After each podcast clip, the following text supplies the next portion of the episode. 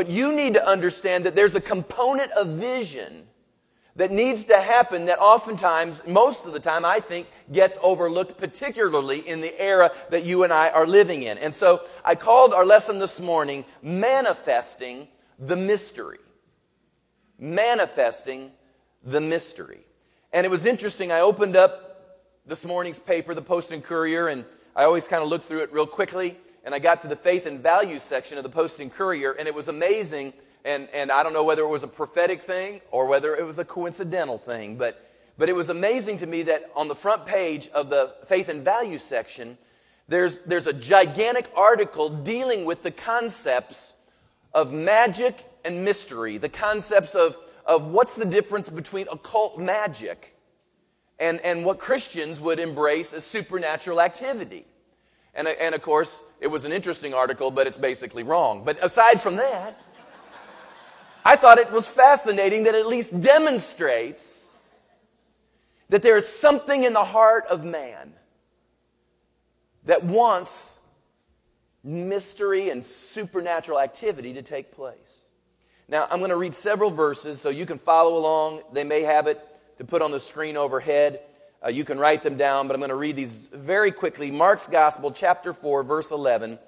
Listen to what Jesus said here. He said to them, meaning the disciples, to you, everyone say, That's me. Yeah.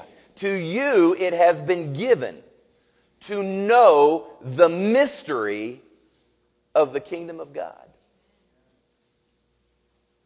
To you it has been given to know the mystery of the kingdom of God. 1 Corinthians now, chapter 4. I, I, I know that for some of you, your, your, your, fingers are cramping because I'm moving really, really quick, but bear with me. 1 corinthians chapter 4 verse 1 because you see this theme i'm only reading to you a few verses. I could read many many verses but just a couple. 1 corinthians 4 verse 1 so let a man so consider us.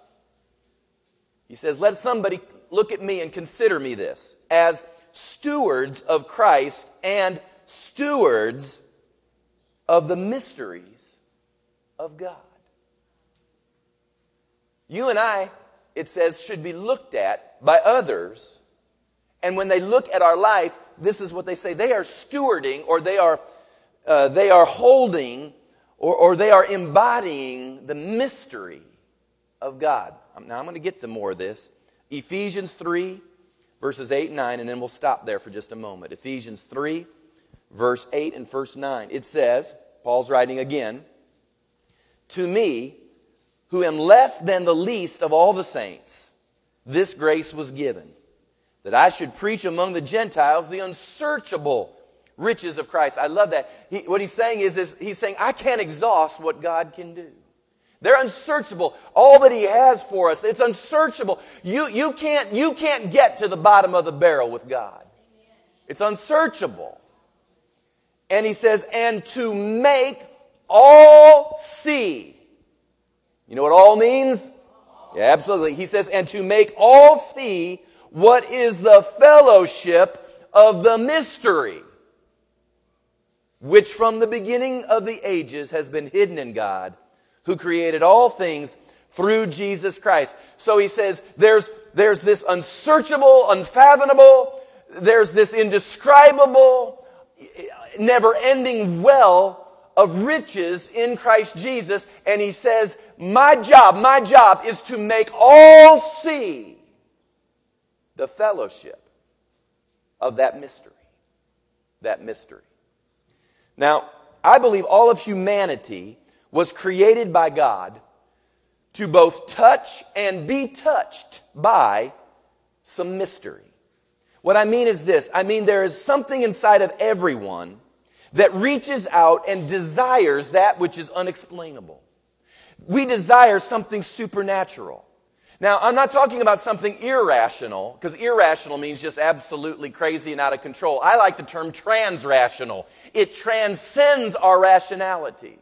In other words, it, it, causes, it causes us to go outside of the box, think outside of our brain, go beyond what we had originally conceived as ordinary. There's something in all of us that, that wants to break out of that boundary the boundaries of reason and logic and human expectation? Sure, you do. I personally believe that if there is a God, and I believe that there is a God, then He at times must do things beyond our measly human reasoning. I mean, if there's a God, He's, he's got to be bigger than me, greater than me. He can do more than me, absolutely unlimited in His power. I mean, if, if it be true that there's a God, then He must move beyond, at times, my calculations. He must move beyond my charts. He must be, move beyond my graphs. He must move beyond what I think can happen and conceive. He must move beyond all of that. And he must at times be able to unveil things and do things that are beyond my reasoning at this particular moment.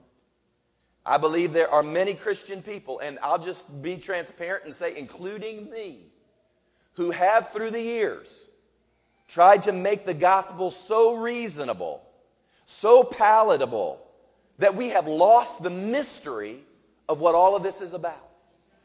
I, I mean, I've really come to some conclusions here recently for me that have been just really life transforming in our effort, I think, at times to be so relevant we want to be so normal. Sometimes it even works sort of as kind of church growth, you know, uh, precept. You know, we want to be relevant. We want to be normal.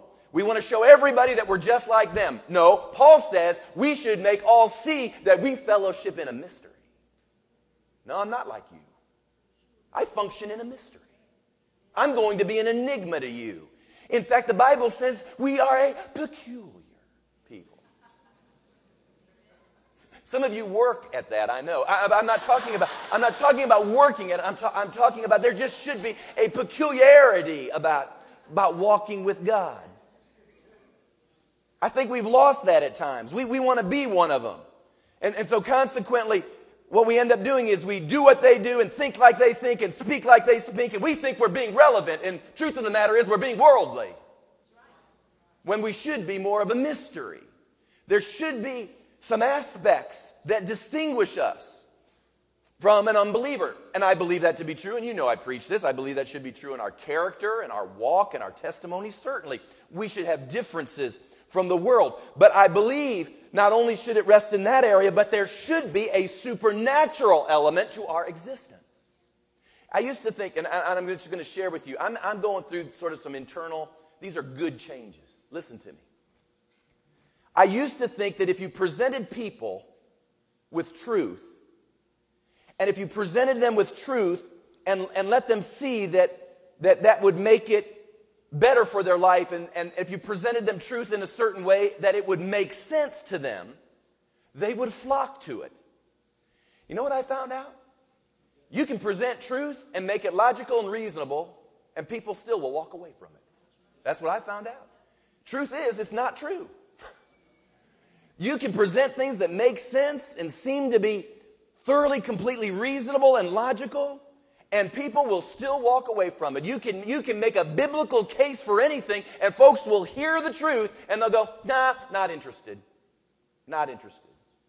In fact, I'm beginning to see that people will flock to everything but truth at times. In fact, let me just submit this to you. I believe that this generation doesn't want an explanation. They're looking for an encounter. They're looking for an experience. It's hungry for some mystery. We have a generation, listen to me, that's being raised right now on Harry Potter.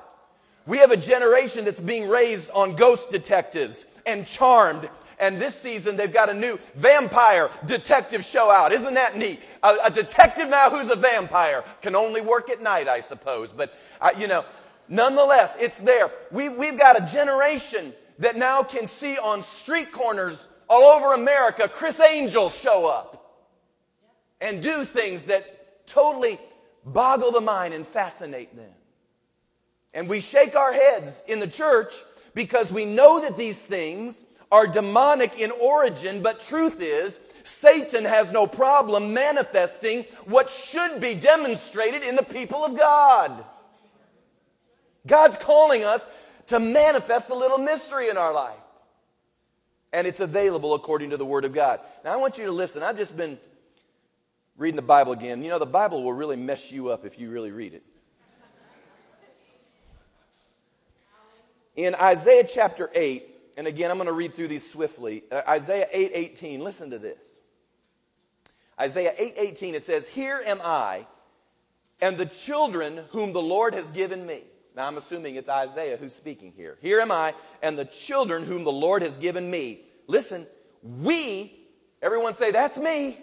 Sure it is. We are for signs and wonders in Israel. That's what he says. He says, Here I am with those that you've given to me, and we are for signs and wonders in Israel from the Lord of hosts who dwells in Mount Zion. Now listen to verse 19. It says, And when they say to you, Seek those who are mediums and wizards, who whisper and mutter, Should not a people seek their God? Should they seek the dead on behalf of the living? Now, what's going on here is this. Isaiah is saying, When we do not manifest a supernatural component to our life, when we don't manifest something beyond, I mean, we say we serve the God of the universe, we say we're in relationship with Him, we say we walk in faith, we say that the promise of God is here, and all of these things is what we confess to and testify to. But the Bible tells us when we, as the church and the people of God, do not begin to manifest that component, that aspect of living with the Lord, then what happens is the people and the world turn to that which is counterfeit and false and fake. We have no one to blame but ourselves when they go see psychics. We don't, don't, don't blame them for seeking out a psychic. Where's the prophetic? You see? Don't blame them for seeking out crystals and triangles and, and all the other things when they don't see any mystery in the people of God. Romans 15. Just so you know, I'm not getting that out of the Old Testament. Romans 15, I just wanted you to see some things Paul said. I'm going to read them fast again. Listen in a hurry. Romans 15, verse 18, it says, For I will not dare to speak of any of those things which Christ has not accomplished through me in word and deed to make the Gentiles obedient. He says here, he says, There are things that I have spoken and things that I have done in order to bring obedience to the Gentiles. And he says, This is what I've done. Verse 19, in mighty signs and wonders by the power of the Spirit of God, so that from Jerusalem and round about to uh, Illyricum or however, uh, that city over there, I have fully preached the gospel of Christ. 1 Corinthians 2, which is one of my favorite passages. 1 Corinthians 2, it says, And brethren, when I came to you, I did not come with excellence of speech or of wisdom, declaring to you the testimony of God. For I determined not to know anything among you except Jesus Christ and Him crucified. In other words, He said, I'm not going to know anything except this cross right here. I was with you in weakness, in fear, and in much trembling, and my speech and my preaching were not with persuasive words of human wisdom, but in demonstration of the Spirit and of power, that your faith should not be in the wisdom of men, but in the power of God. Pretty powerful verse there, isn't it? 1 Thessalonians, and again I'll stop right here. 1 Thessalonians, chapter 1, verse 5. It says, For our gospel did not come to you in word only, but also in power and in the Holy Spirit and in much assurance, as you know what kind of men we were among you for your sake. So, all through the Bible, we begin to see Paul saying that there is this component of supernatural happenings that causes the gospel to come in its full expression. When our brand of Christianity has a mystery deprivation, then what happens is the enemy begins to pick it up. Let me just share with you the harvest is desperate for something beyond themselves. They're needing something more than a life coach. They're needing something more than another 10 steps to whatever kind of living they want to have. They want to have. They need to understand something supernatural has to take place. And if we refuse to press in and find that place in God for us, they will go somewhere to have that hunger satisfied. I believe the global harvest, whether it be taking a city, taking a region, taking a state, or taking nations, will not be reached because we're so smart. We're, they're not going to be reached because we have rational, logical, orderly presentations. I'm coming to the conclusion that the only way they'll be reached is when they see what can't be explained. The vision that God is putting in the earth in this hour has a supernatural component, mystery that is attached to it. And if we don't get this, we will be limited to our effectiveness in reaching the harvest. Let me just say this. If you don't get that God must do something supernatural for you to get you to where He's called you, you won't get there.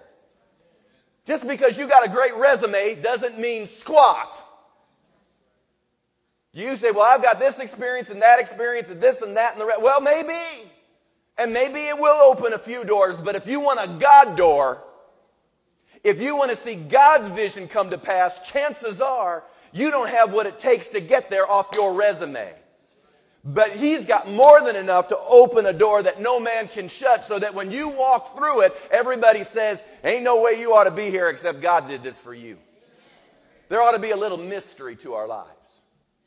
A little mystery. God, give us the mystery. Help us manifest that. On the day of Pentecost, which I have come to understand as the beginning prototype of how the church is to be enlarged. 3,000 people came into the church on one single sermon, converted, not because Peter got up with something so reasonable and logical and rational. They got up praising God, speaking in tongues. Everybody thinks they're drunk, and the church gets started. Is that not the story? I mean, I'm just telling you the story.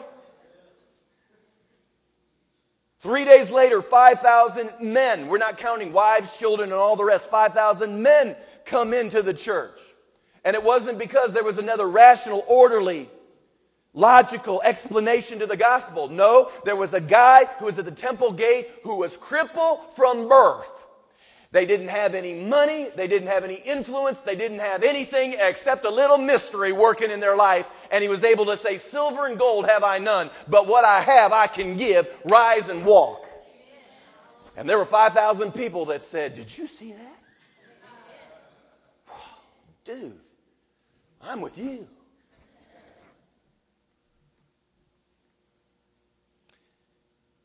We, we, we've got to model that somehow. We've, we've got to press into that again if we're going to reach the harvest. I believe we will miss our moment.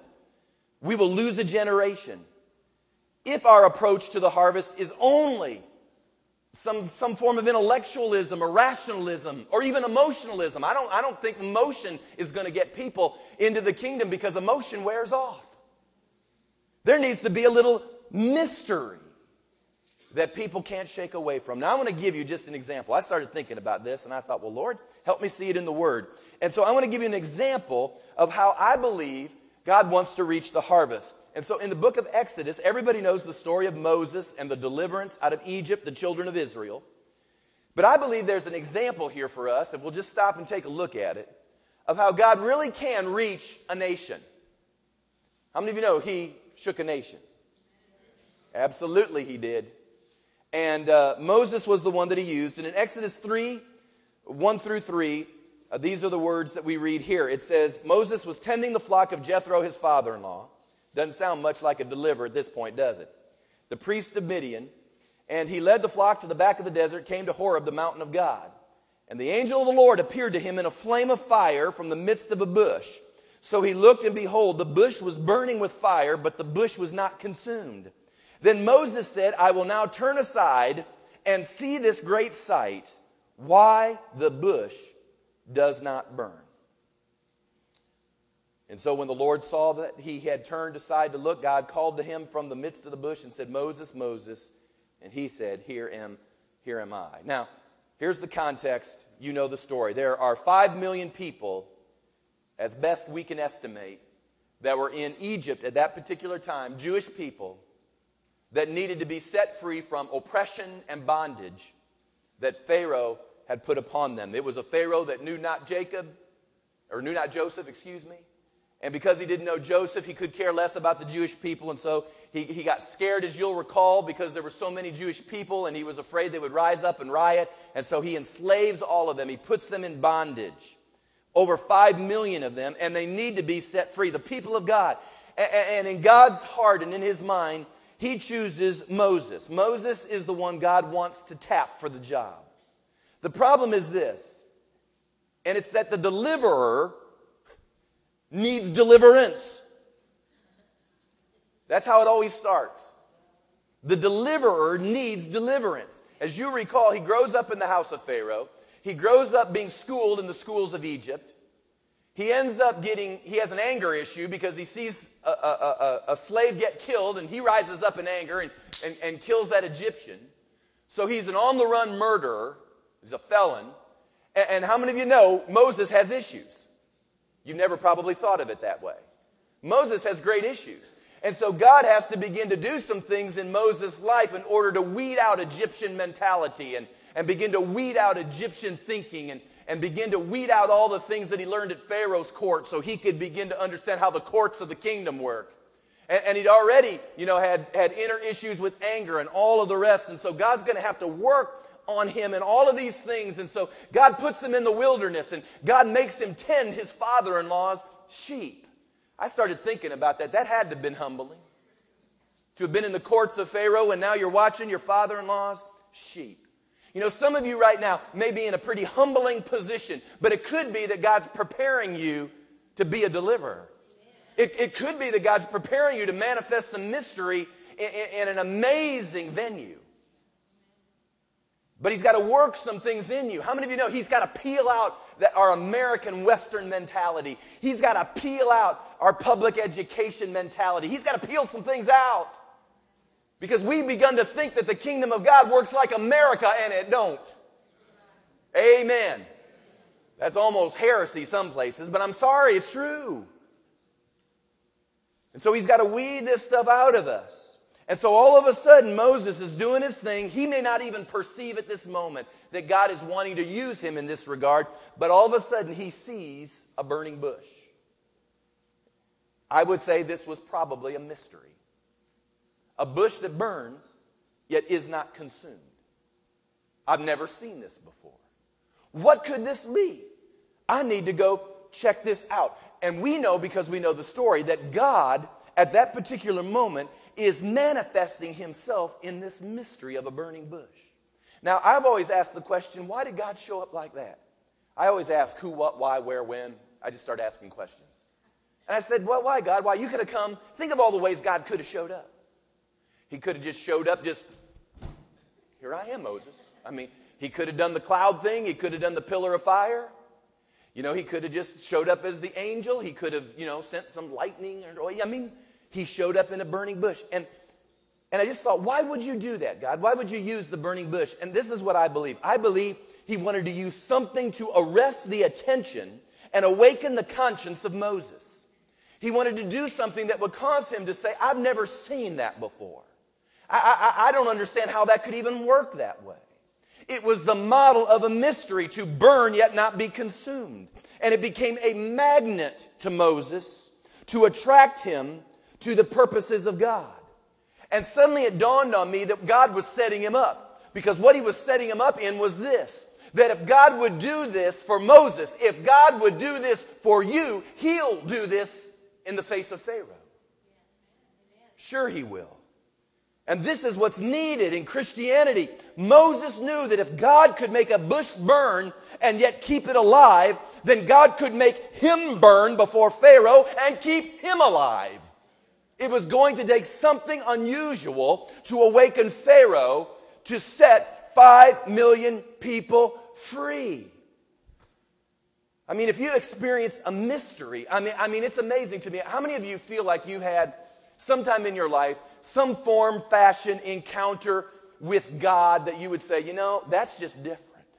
And you, and you, would just testify. Just raise your hand. I, have had an experience with God. Well, let me just share this with you. That's, that's a greater moment for you than all the apologetics I could throw into your system. Because once you experience a little mystery in your life, nobody can talk you out of it. They can look at you and they can just, they can tee hee and poo poo on that. But let me tell you, once you've experienced it, it don't matter what the gurus say and what the, you know, Dr. So-and-so says. It don't matter anymore. I've touched God. I've touched Him. I don't care what you think. I know what I experience.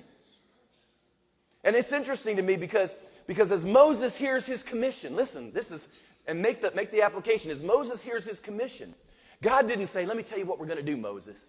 We're going to sneak you into Egypt and we're just going to smuggle a couple people out here and there. We'll just smuggle one here and smuggle one there. And we'll just smuggle them all out. And we'll get them, and, and boy, five million of them, I don't know how long that'd take. I guess he would have to live a long time to do that. But that's not what God said. God said, Go and show yourself to Pharaoh.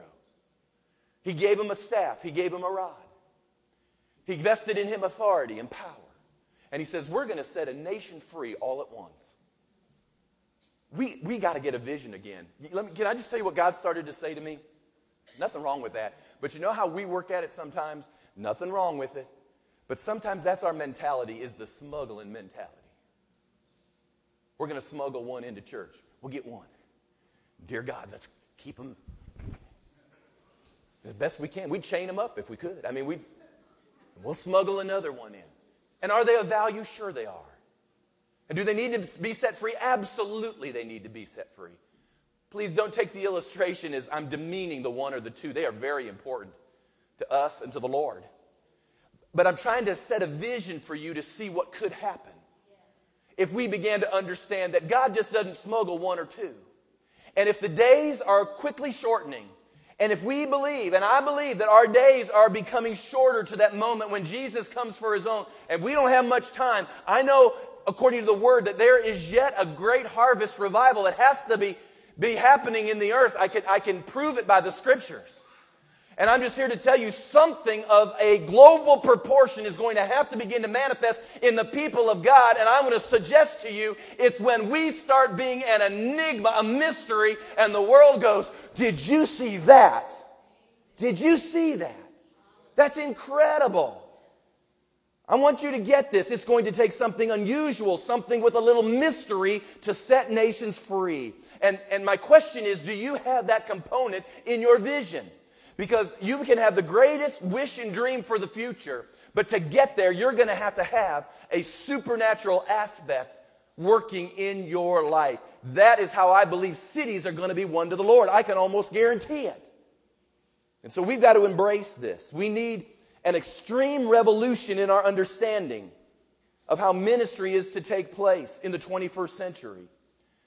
We may need to market we can certainly grow organizations, but the real question is the question is no longer how many people can you get set in a seat. The question is can you set people free? That's the question. The question is no longer bring your chains and show up. The question is bring your chains and we'll set you free. That's the question.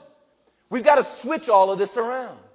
We have to believe that it's the heart of God to set people free, to reach the harvest. And, and then what's the plan if, if the supernatural isn't a part of that? Three quick things. I'm gonna, I got to go quickly here. Write these down real fast. There are three core issues that hinder people from, from walking in the supernatural, from a supernatural flow. Throw it up, guys. Number one, it's failing to deal with the inner issues of control and comfort.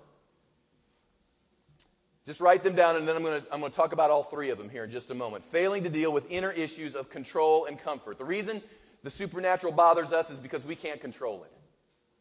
And, and, and it causes discomfort. Because it, it, it, it instantly, by virtue of the definition of supernatural, it will attack your reason. Now, now hear me. You may say, well, I'm a reasonable person. I'm a logical person. Well, you'll throw all that out the window the first time doctor says cancer and it's inoperable. Listen to me. You'll watch a lot of reasonable people do a lot of unreasonable things when a doctor says, nothing we can do about it. So before you get to that moment, why, why, don't you take a step or two back and say, maybe, maybe, just maybe, I need to get this working in my life before I get to the moment I got to have it working in my life. It's our inner issues. Number two, go ahead.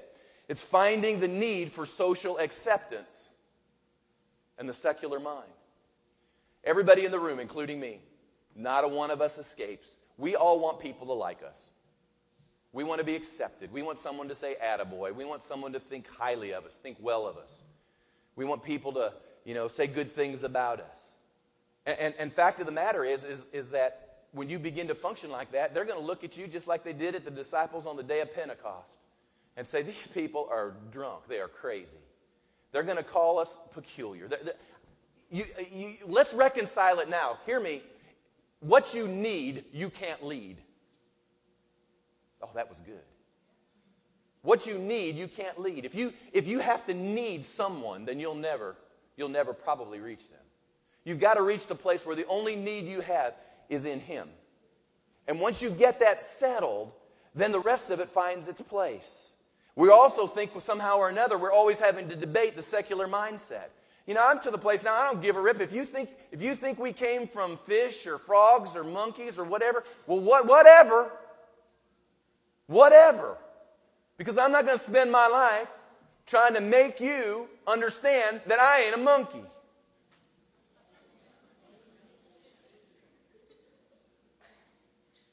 I'm going to go on and see if we can't get people set free and whole and right and functional. All right, number three fear of the unknown or things you cannot explain. These are all things that begin to challenge us with regards to seeing a little mystery happen in our life. All of these issues deal directly with predictability. We really don't want to be surprised. Uh, you've heard, I won't tell the story again, but I, I can tell you when I first started coming to full gospel churches, these type of churches, and uh, whenever I had family members with me, I used to pray, Oh God, please make it a calm service today. I got family in service with me today. Would you please make it calm today? It would really go over better with them. I mean, then I started thinking to myself, if there had been a church growth expert at the Mount Sinai Christian Center here in Exodus, when God unveiled himself, and, and, you think about all the things that God did. I mean, we're talking burning bushes, fireworks, clouds, you know, earthquakes. I mean, you think about all the stuff that went on. They would have had to have said, okay, God, wait, wait, wait, time out. Let's just understand. We are trying to reach these people, not kill them. We, we are trying to somehow get them back to you, so let's not scare people anymore. We need to make it agreeable and comfortable. Let's just take out any of the controversial stuff. Never talk about the controversial stuff, much less do the controversial stuff. But let's just try to make it predictable and palatable. And remember, there are big givers in this 5 million people. Remember this, God, because we're going to need, we're really going to need them. So please don't blow them away. And what we do is we embrace the natural and we lose the supernatural. We lose it. You will never set a city free with that mentality. And the vision is not about how large you are, it's about can you set the people free. It only takes one person who's had a moment with a burning bush to set a nation free. That's all it takes. One person. And what will that do? I'm coming down for an end. You're going to write fast right now. What will manifesting mystery accomplish? Number one, it creates an awe of God that crushes familiarity. I'm praying right now, and you can't stop me. You may be able to stop me in some areas, but you can't stop me from praying that when we come to the house of God, that everything that we know as predictable and familiar gets crushed. And then we suddenly see God shows up. And we just go, wow. Wow. That's cool. That was God. Did you see that? Did you? We got to get the wonder back again. We, we, and, and let me tell you, the wonder just doesn't come because I preach you into it. The wonder doesn't come just because you agree with me. The wonder comes when we pray and we seek Him and we, and we let our hunger loose towards Him. And God says, I can meet that.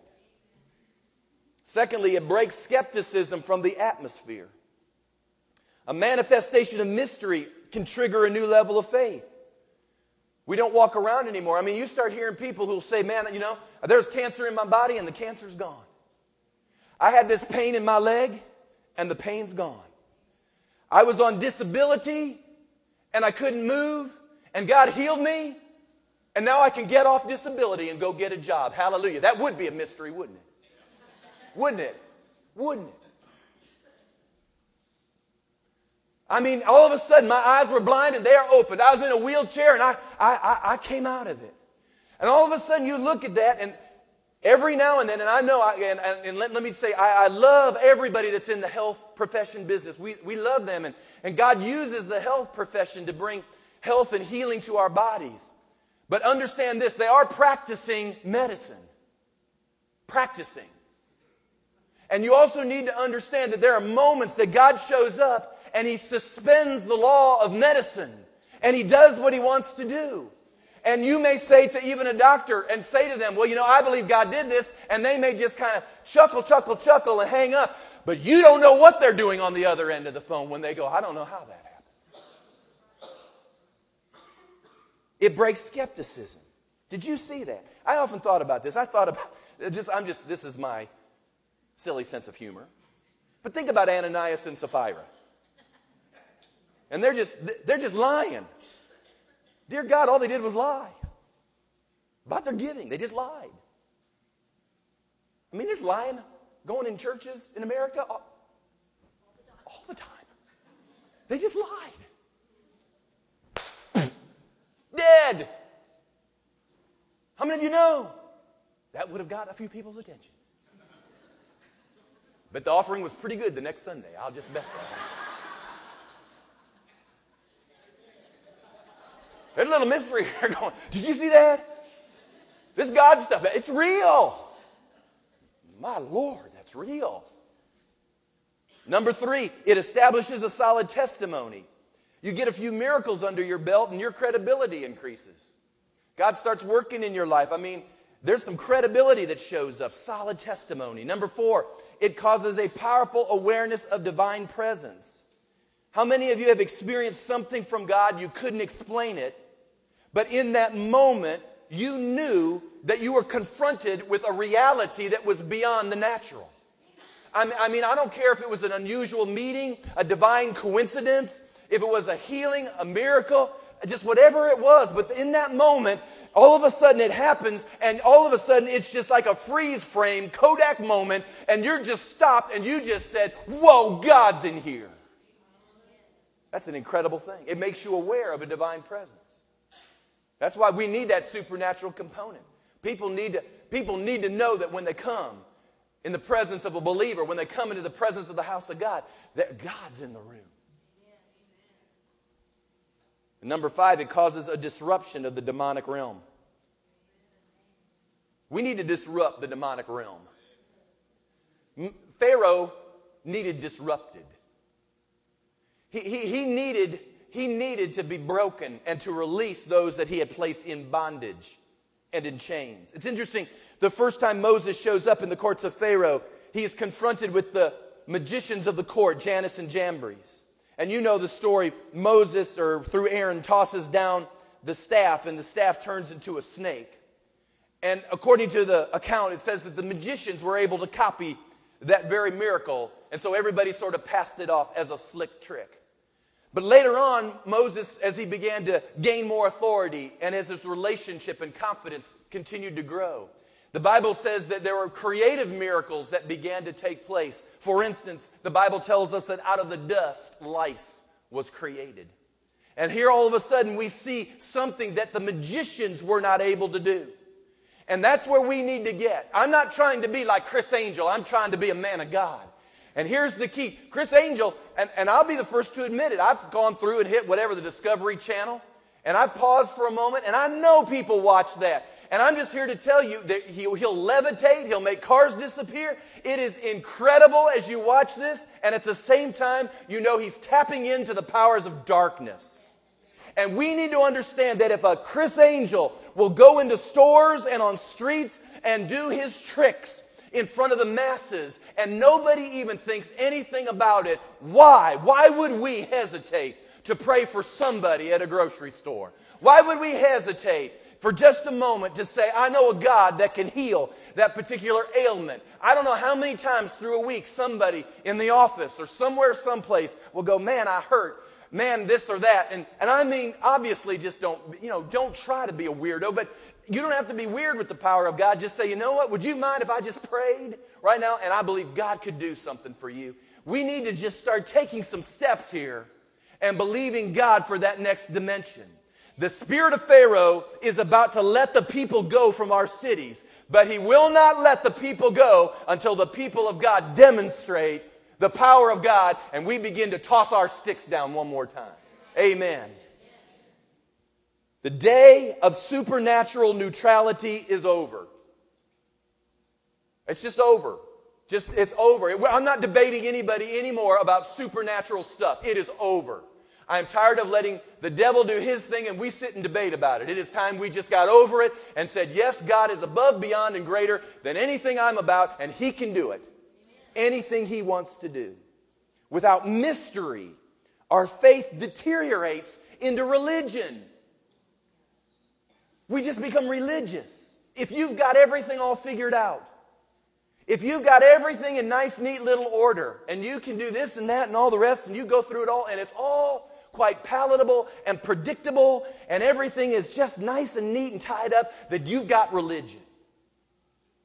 And we've got to get a relationship. Israel never fulfilled their destiny because they never overcame their rational thought processes. All they could see were giants that were just way too big. They're just too big. Look at us and look at them. Too big. Forget it. Only two people said, Let's go take them on. They won't be hard to find.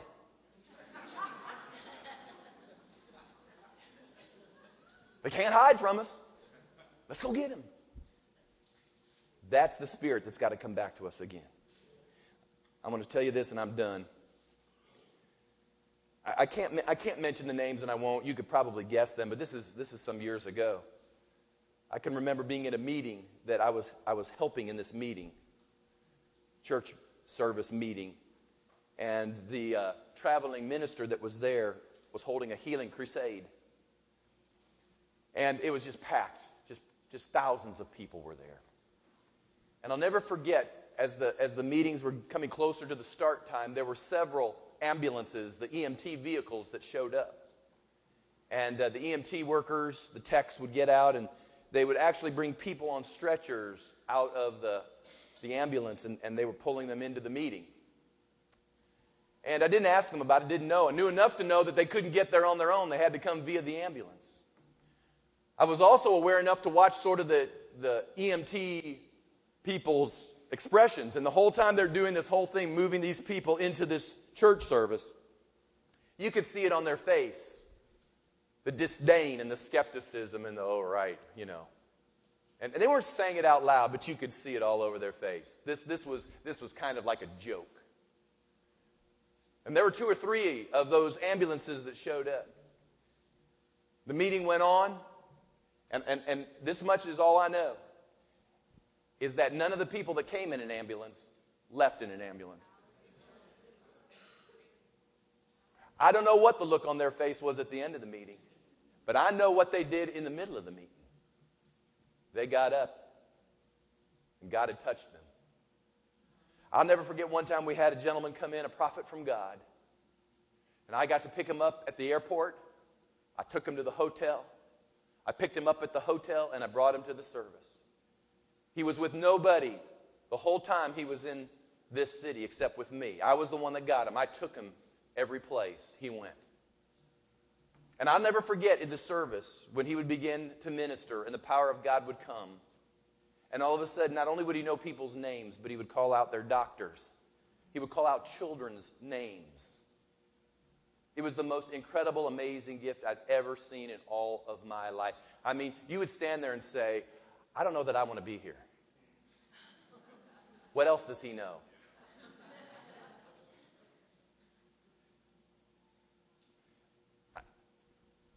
It, it, God's intention isn't just one or two people here and there. His intention is that his people be a mystery to the world. And we've got to get the mystery back again. We need that. You need that. Absolutely. You need to experience for yourself the miraculous working of God. And in turn, you need, as Paul said in Ephesians 3 8 and 9, make all see the fellowship of the mystery. When they look over here at our fellowship, they need to say, those folks are a mystery. You're right. Praise God. You're right. And you watch and see. You know what? They may not need a mystery now, but there will come a day they'll need a mystery. They'll need it. Amen. Hey, stand with me, will you please? Here's what I want to do right now. I'm going to I'm going to pray for needs here in just a minute. But before we do that, this is what I'd like to do. And, and guys, just keep it quiet just for a minute. I don't want any background sounds for just a moment. Holy Spirit, I pray right now, just as we're gathered here in these last few moments, that Lord, we talked about how you come in reality and work in our midst. So, Holy Spirit, I ask you right now, I honor you in your place here amongst us because you're the one that unveils the Father's heart and you apply and you appropriate that which Jesus has provided. So, Holy Spirit, we understand we have to have you in this place right now in order for you to do your work. And so you have an honored place here. And I'd ask of you right now to go up and down these aisles and through the seats and just, just touch your people here in a special way. Lord, some of them know you, they love you, they walk with you, and they're all out. There are others that I'm sure, Lord, have, have come and they're discouraged and they're, and they're, they're just downtrodden and they need lifted up. There are others, Lord, that I'm quite sure have compromised and if they haven't walked away, they're starting to walk away. And then there's probably some in here that have never, ever really, truly opened up their heart to Jesus Christ. So, Lord, I pray right now that you would begin to manifest some mystery in our midst, that which only you can do. Lord, I can teach and preach and I can do all kinds of things, but I cannot reach into the heart of a human being and knock at that door and talk to them and move them. Only you can do that. And right now, Lord, would you begin to knock at people's door? Would you begin to speak? Lord, right now, do what you need to do. And, and folks, l- just listen to me. My, my, my, first invitation right now is going to be this that, that if, if you've never given your heart to Jesus, or if you need to get yourself back on target and right with God, let me tell you, don't be embarrassed. Please don't be embarrassed. We will cheer you. We want the best for you. We want you to know God's goodness in your life. But He says this He says, that you, if you will, if you will affirm me before men, I'll affirm you before the Father. But if you deny me before men, I'll deny you before the Father. And I've just come to the conclusion that there's no easier place to do this than in the house of God. Don't think it's easier in your car or your shower. I'm not saying you can't get saved, you can't do deal with God in those places. I'm not saying that. I'm just simply saying there's no easier place than with a bunch of people who really want the best for you that will cheer you on. And we're not going to do any music or give you or set the mood. I'm just going to ask you right now if God is working in your heart right now, and you know how it is, your heart's racing maybe a little bit faster. You know something was quickened to you or enlivened in you, and, and, and it's eating on you right now. That's the Holy Spirit. That, that's kind of a mysterious thing. And, and you need to know that's the start of it right there. And this is what I'm going to ask with every head bowed and every eye closed. Every head bowed and every eye closed right now before we go, this is what I want to ask of you to do. If you would say to me this morning, Pastor, before, we, before I go, I just want to be right with God. I, I, I, want what you talked about. I want all that to happen, but I can't do that until I first get right with God. We can't skip part one and just go to part three. We got to get the foundation right. If that's you, just lift your hand and keep it up for a moment. Just lift your hand and keep it up just for a moment. Thank you, one. Thank you, two. Keep it up just for a moment. Thank you, thank you.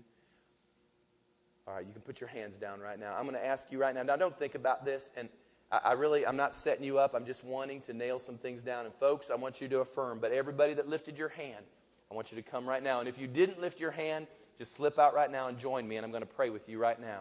I'm not going to embarrass you, but just come on down. That's all right. Come on down. Slip out. Just come on. Just slip on out. Just come on.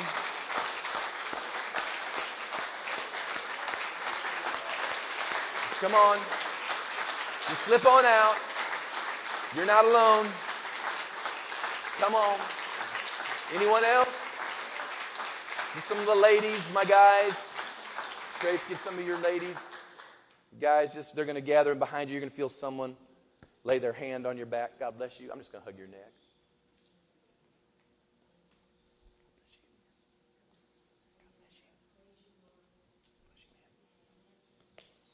All right, we're all going to pray together. Everybody just lift your voices. Everybody's praying now. Together. Let's say this. Say, Dear Jesus, thank you for talking to me, putting a little mystery in my life. I'm responding to you. I confess now all my waywardness and all the sin, and I choose to repent and to turn another direction. I agree with you, Lord concerning my ways. I believe in my heart that you died for me. I believe that you were raised from the dead to empower me to live this mystery. I embrace that gladly. I declare right now that I am, by virtue of the cross and your work in my life, a child of God. I receive that with all its benefits and with all its responsibilities. I receive it in Jesus' name. Amen and amen. Praise God. Amen. Amen. I'm going to give another invitation, ladies, guys. So I'm going, to, ask the guys to go to the disciple, and ladies, if you'll go to connect for just a minute, and just and you can you can be there. I'm going to pray for some more people right now, and and ladies, you can follow up and make sure you have everybody's name and you know who they are, and encourage them in the Lord. But this is what I'm going to do right now. How many of you need? How many of you need a supernatural happening in your life right now? I mean, you need some supernatural stuff to take place right now. Amen. Come on down right now. Slip out, guys. You can start playing some music behind you. Just slip out. We're going to believe God right now that you're going to see some mystery invade your life right now in Jesus' name. Amen. We need some mystery in our life. Amazement and mystery. Come on now, let's believe God together. Come on, lift your begin to lift your hands up and believe God and say, Lord, I'm hungry for you. I, I need an intervention. I need that mystery back in my life. I need some miraculous happenings to take place right now, Lord. And, and, listen to me. God wants to do this. He wants to do miracles. He wants to do signs and wonders. It said in Isaiah 8 18, we are, we are, we've been created for signs and wonders. But, but the key is not just to receive them, but to have them work through us. And if God gives you a miracle moment, then don't you keep your mouth shut. Tell somebody. Let somebody see it. Put a little mystery. You say they'll laugh at me. Well, then you just laugh with them all the way to glory. Because let me tell you something, it's getting their attention. Hallelujah. Father, I'm praying right now. I'm praying right now, Lord, for miracles to begin to spring forth in Jesus' name. Lord, we release mir- supernatural happenings in your people right now. Lord, we just, even as I just sort of cast my arms right now, Lord, let a wave of the miraculous begin to just, just encompass the congregation in the name of Jesus. Let creative miracles begin to happen. Lord, let bills miraculously get paid.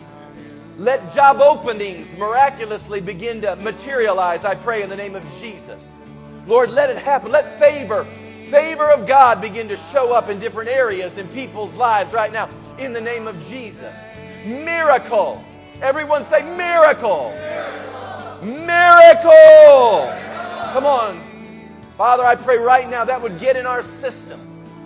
This, the mystery of your work in our midst.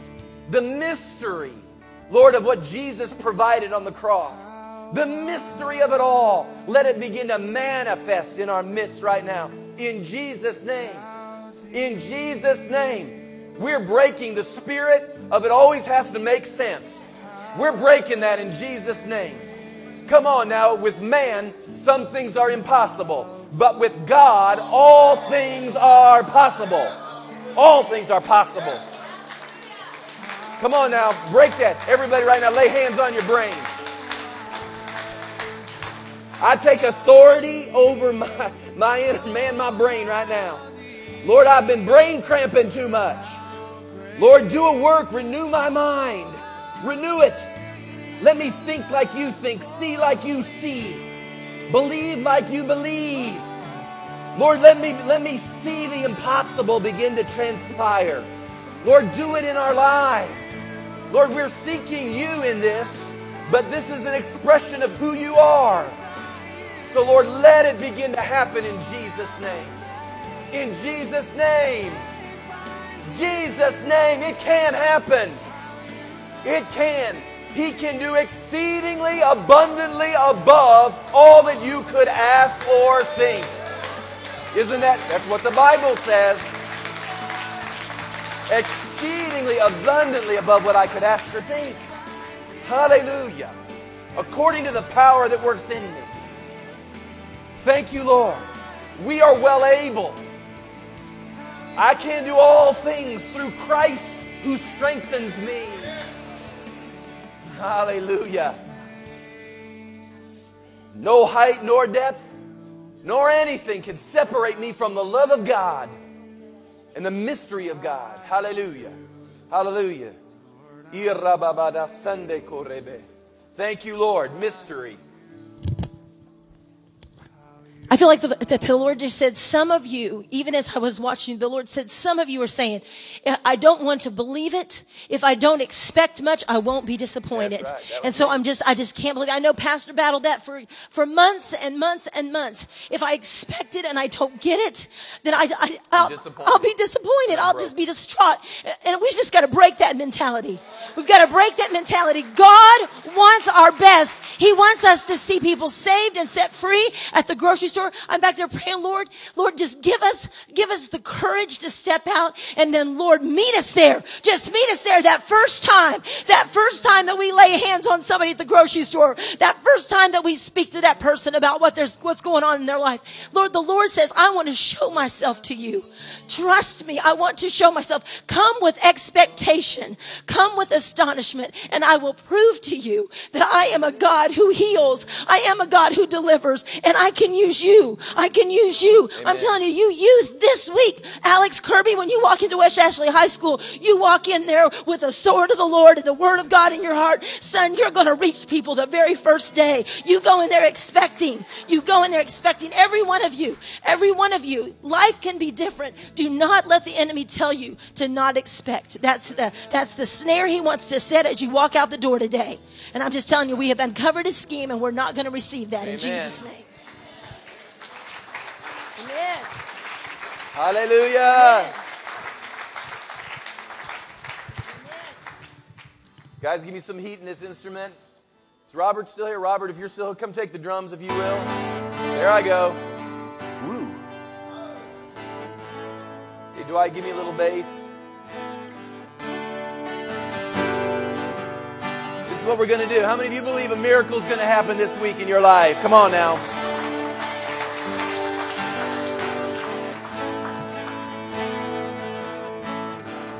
But we're not going to stop there. Before we go, now our heart's cry is going to be not just, Lord, do it in my life, but let it go through my life. Come on now, you've got, you've got to demonstrate mystery. Not only are you a receiver, the Bible says freely you've received. What? Freely give. That's right. The goodness of God comes to you, but now must move through you.